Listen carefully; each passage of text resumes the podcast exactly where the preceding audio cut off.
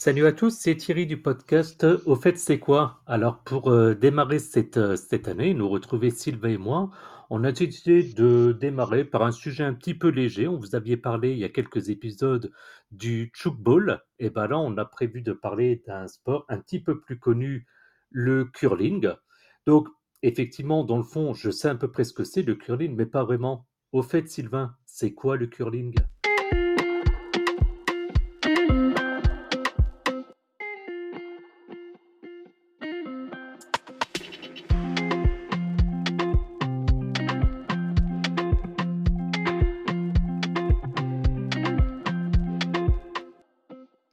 Salut Thierry et bonjour à tous, c'est Sylvain du podcast Au fait c'est quoi? Alors le curling, on va l'appeler souvent en France la pétanque sur glace. Euh, je sais que je vais euh, faire hérisser des, cheveux euh, sur la tête des puristes. J'avais envie d'en parler parce que lors des derniers Jeux Olympiques d'hiver, j'étais tombé sur des épreuves de curling et le commentateur était passionnant et je m'étais régalé à regarder ce genre de sport où d'habitude c'est le genre de sport tu sais où tu commates un petit peu, tu suis pas forcément et en fait c'est vraiment très très sympa à regarder. On va parler un peu des origines parce que le curling, les origines sont un peu obscures, je t'avoue. Euh, mais il est généralement admis que ce sport a été inventé en Écosse au XVIe siècle parce que la première mention écrite du curling remonte à 1541 dans un document qui décrit une partie de curling jouée sur le lac de Paisley près de Glasgow. Donc tu vois, ça date quand même d'il y a euh, près de 500 ans, mine de rien loin. Ouais, je suis, déçu. J'aurais cru que ça avait été euh, créé, je sais pas, au Brésil, en Afrique du Sud, dans des pays chauds. Donc ça, bah non, mm. sans surprise, ça s'est, ça s'est fait dans des pays considérés généralement comme froids. ouais, mais malgré tout, on aurait pu penser que ça aurait été peut-être dans des pays plutôt nordiques on va dire, mais malgré tout, c'est en Écosse. Ils aiment bien inventer des, les Britanniques des sports, hein, de toute façon.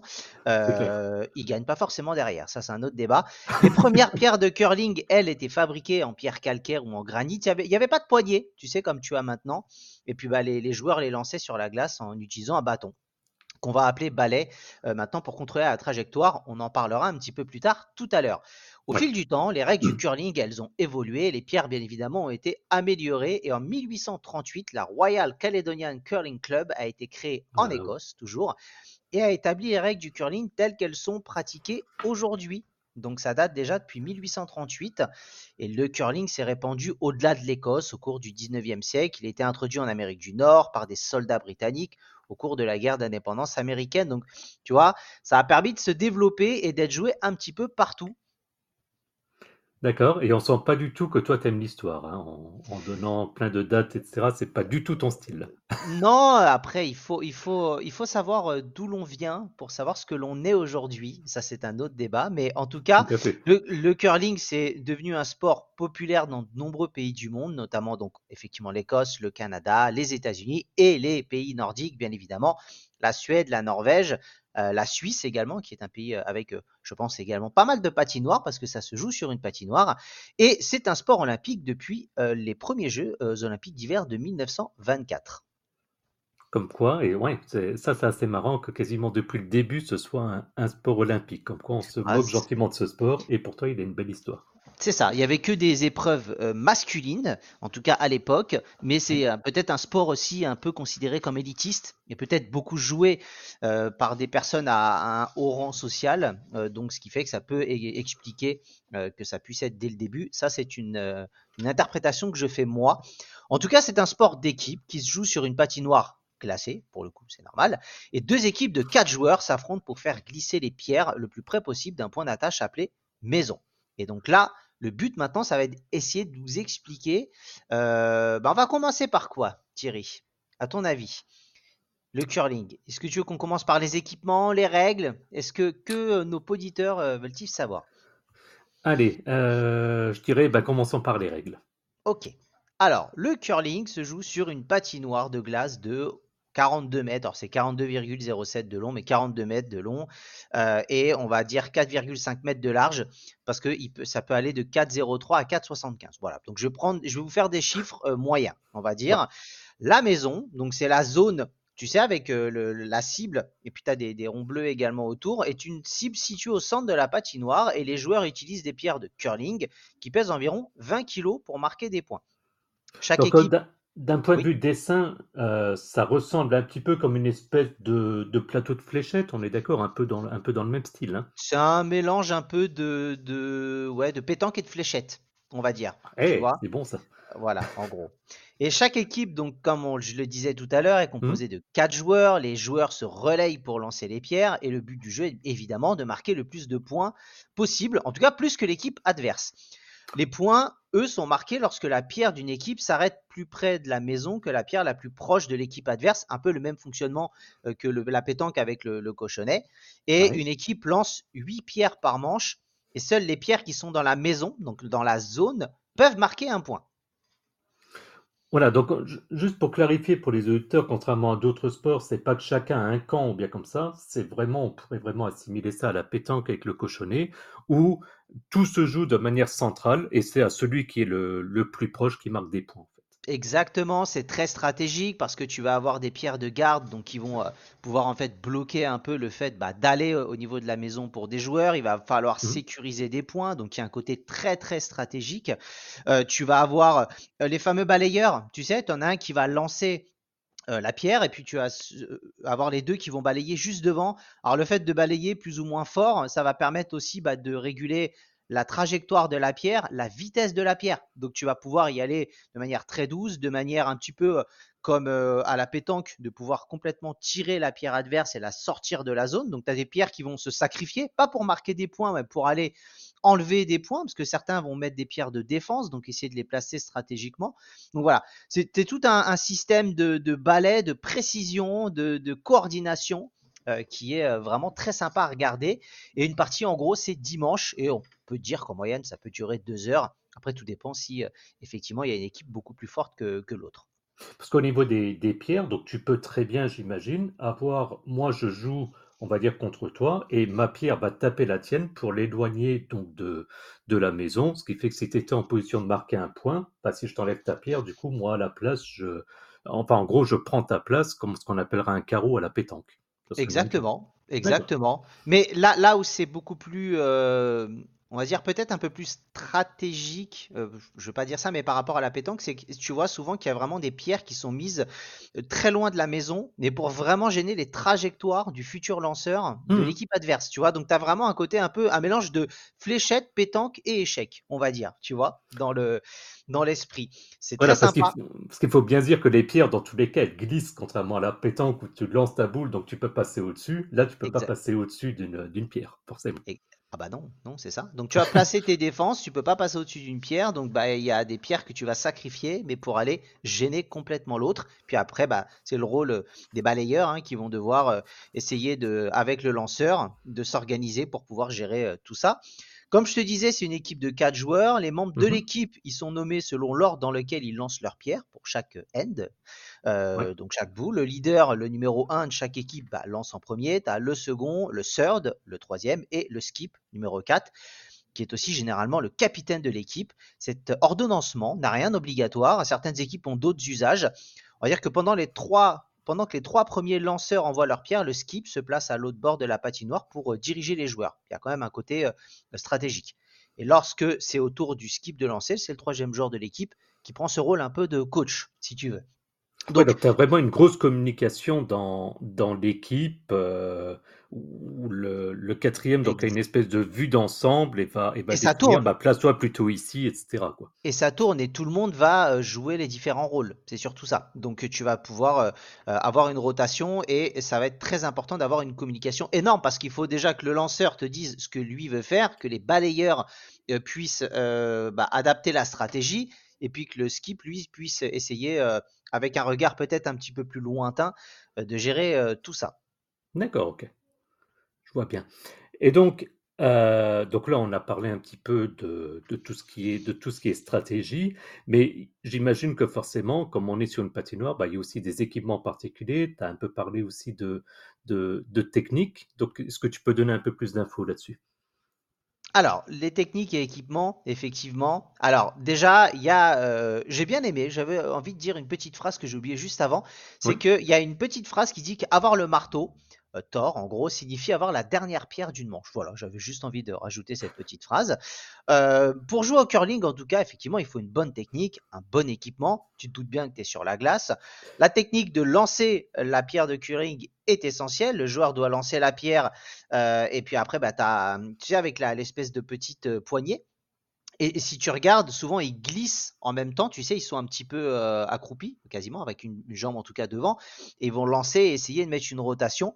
Puis après, bah, tu as les balais. Donc déjà, il faut avoir bah, effectivement les balais spécifiquement adaptés par rapport à ça, la pierre, et puis surtout, il faut avoir des bonnes chaussures. Parce que il faut pouvoir être sur la glace, glisser suffisamment, mais en même temps, il faut ne pas trop glisser. Donc en gros, il y a une des plantes de chaussures qui a une bande mince en téflon ou en inox et c'est cette semelle qui permet de glisser globalement. Tu as un pied qui est le pied fort en fonction de si tu es gaucher ou droitier qui est renforcé concrètement. D'accord, donc là le plus important, contrairement à certaines situations, c'est pas le planter de bâton. Non, c'est pas le planter de ah, bâton. Et les pierres de curling euh, sont fabriquées majoritairement en granit. Après, il y a différents types de pierres de curling, mais je me suis dit je ne vais pas vous les énumérer. Ça, vous pourrez aller vérifier et regarder sur, euh, sur euh, internet pour voir ce que vous pouvez trouver. Mais voilà, Juste par curiosité, quand tu dis il y a différents types de pierres, c'est-à-dire que chaque, sans rentrer dans le détail, hein, c'est-à-dire que chaque équipe peut venir avec son propre type de pierre, ses propres propriétés, peut-être liées, j'en sais rien, au poids ou un truc comme ça? Je, pense pas. non, parce que, non, parce que euh, là, je, vais te dire ça sans avoir de certitude, mmh mais pour moi, par exemple, dans des championnats du monde ou Jeux Olympiques, euh, c'est pas l'équipe qui ramène ses pierres, c'est fourni par les organisateurs. Oui, voilà, Donc en fait, je pense qu'une compétition a forcément les mêmes pierres de base avec les mêmes, euh, le même euh, matériau. Ce qui, ce qui, est logique. Exactement. Après, il peut y avoir, euh, tu sais, c'est un peu comme tout. Hein. Tu peux avoir des pierres qui coûtent très cher et puis tu peux être dans des championnats peut-être un peu mineurs avec des pierres qui, voilà, avec des matériaux peut-être un peu moins haut de gamme, mais qui permet quand même d'avoir un sport un peu plus accessible. Encore une fois, ça n'est que mon analyse, hein, mais. Tout à fait. Alors, L'analyse, c'est bien, la théorie, c'est bon. Après, effectivement, euh, comme tu as dit, on ne va pas rentrer dans tous les détails parce que sinon, ça pourrait être très long. Par contre, on est en début d'année, il ne faut pas non plus changer toutes les traditions. Je suppose que tu as trouvé quelques anecdotes? Alors j'ai trouvé quelques anecdotes. Je ah. pensais en trouver beaucoup plus. C'était pas forcément si évident parce que les anecdotes que j'ai trouvées étaient souvent des anecdotes de matchs qui n'était pas très parlante si tu n'es pas un spécialiste de curling dans mmh. l'absolu. Donc, en tout cas, j'ai trouvé qu'au cours des années 80, les joueurs de curling étaient autorisés à fumer pendant les matchs.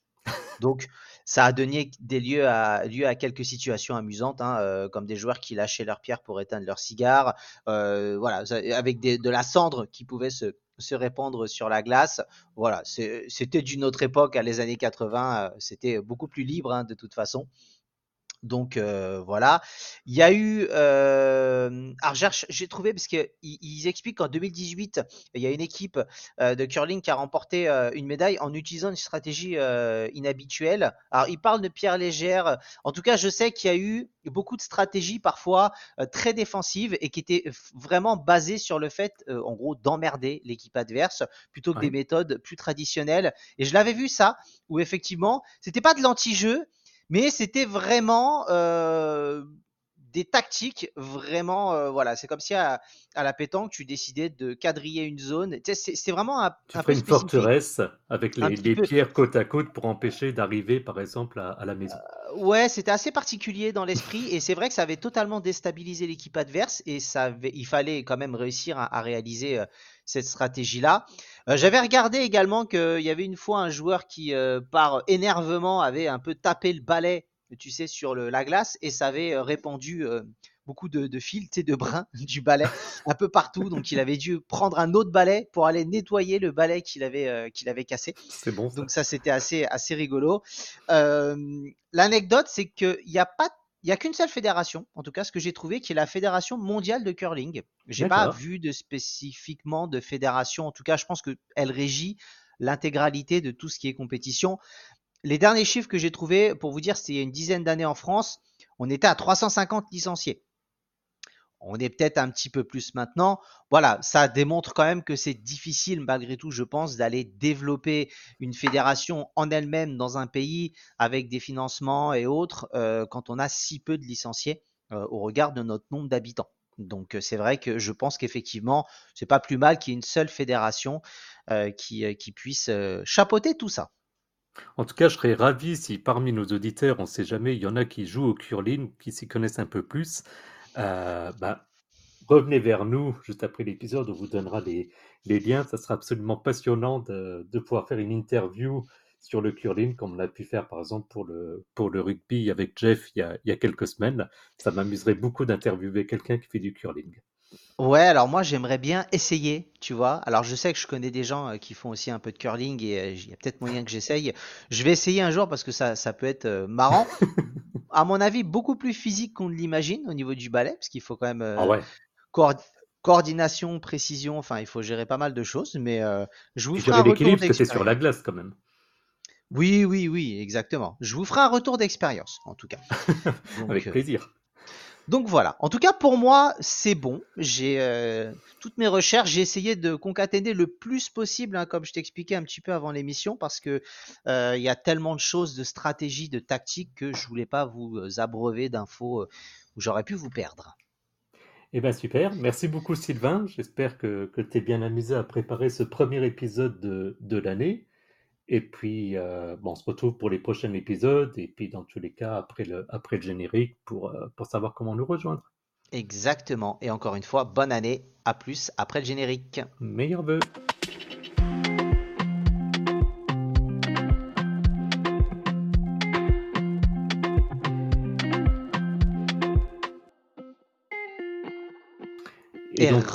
Ah bah là on s'est ah bah c'est bien, c'est le petit loupé euh, du début d'année parce qu'effectivement euh, on n'a plus les réseaux sociaux pour l'instant. Hein. En tout cas, euh, on a décidé de se focaliser plutôt sur Discord. Donc je vais te laisser prendre la parole, Thierry, pour que tu nous expliques tout ça.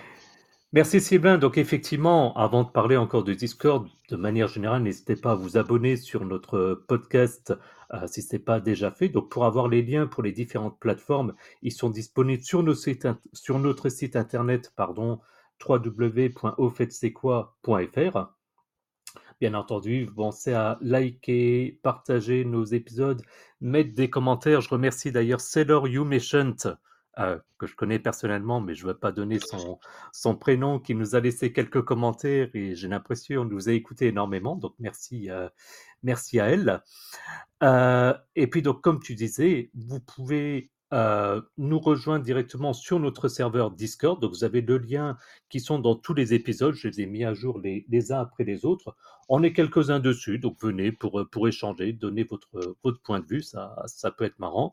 Et puis également, si vous souhaitez nous soutenir financièrement, vous pouvez le faire via notre page Patreon. Le lien est également dans les notes de l'épisode et c'est patreon.com slash au fait c'est quoi? Merci Thierry et à plus dans le bus. Salut